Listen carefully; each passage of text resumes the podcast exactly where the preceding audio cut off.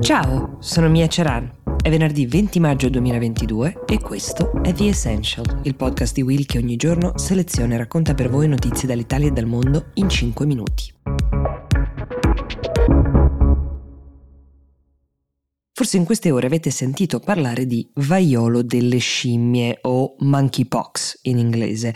C'è un po' di allarme, quindi proviamo a raccogliere nella puntata di oggi delle informazioni utili per capire di che cosa si tratta e se effettivamente ci sia bisogno di allarmarsi. Allo stato attuale sono qualche decina i casi segnalati, per ora tra Portogallo, Spagna, Regno Unito, America e uno accertato per ora in Italia, due sospetti.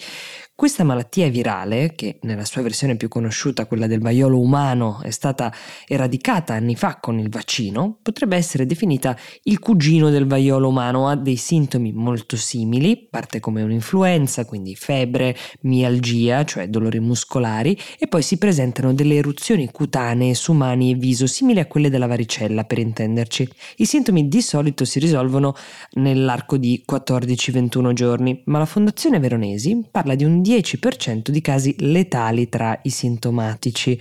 Come si contrae il vaiolo delle scimmie? Nella stragrande maggioranza dei casi proprio dal contatto con questi animali, ragion per cui è più diffuso in paesi tropicali e subtropicali, ma non si esclude anche il contagio da uomo a uomo, più raro però documentato, e anche tramite droplets, cioè quelle goccioline che mettiamo con la saliva. Il periodo di incubazione può variare dai 6 ai 13 giorni. Attualmente allo Spallanzani Sani di Roma, ospedale che abbiamo imparato a conoscere bene durante l'era Covid, ricoverato eh, c'è un ragazzo rientrato da poco da un viaggio alle Canarie che ha contratto appunto il vaiolo delle scimmie.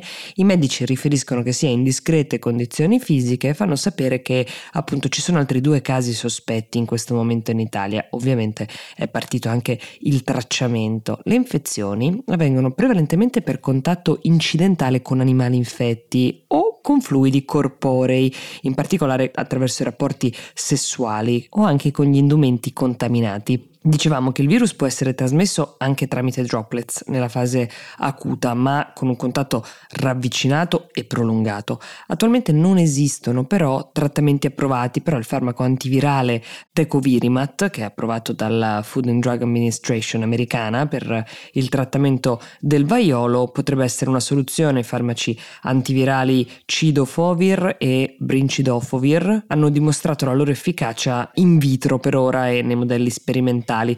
Tuttavia nessuno di questi farmaci è stato ancora studiato o utilizzato in aree endemiche per trattare questa malattia. Trattandosi di un virus simile al vaiolo umano, il vaccino usato contro il vaiolo, quello classico, potrebbe essere utile nel prevenire anche il vaiolo delle scimmie, ma essendo ormai il vaiolo umano stato eradicato, come dicevamo, con il vaccino, appunto, le nuove generazioni non sono più protette.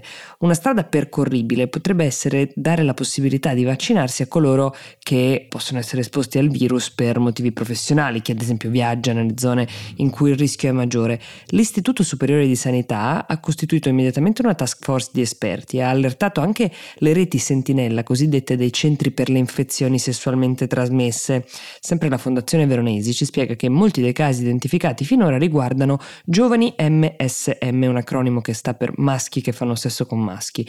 La raccomandazione per ora è quella di cercare di osservare la comparsa di sintomi come febbre e qualora siano seguiti dalla comparsa appunto di vescicole e di altre manifestazioni della pelle, contattare il proprio medico.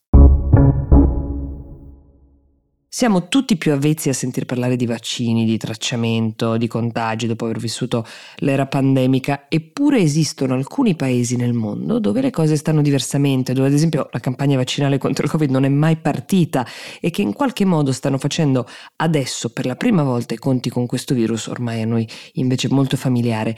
In particolare mi riferisco alla Corea del Nord, paese che fino a poco fa aveva denunciato di non aver avuto casi, anche grazie a un meticoloso controllo delle frontiere, un controllo che solo una dittatura può mantenere, ma che qualche giorno fa ha dovuto confessare lo scoppio di grandi focolai di Covid nel paese e accettare anche l'aiuto del suo storico alleato, ovvero la Cina.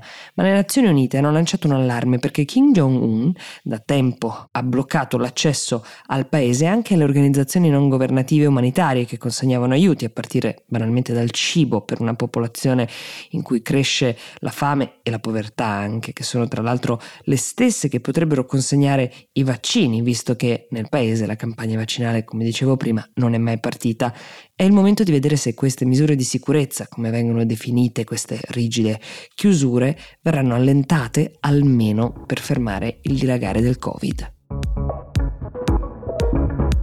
The Essential per oggi si ferma qui, io vi do appuntamento a domani e vi auguro una buona giornata.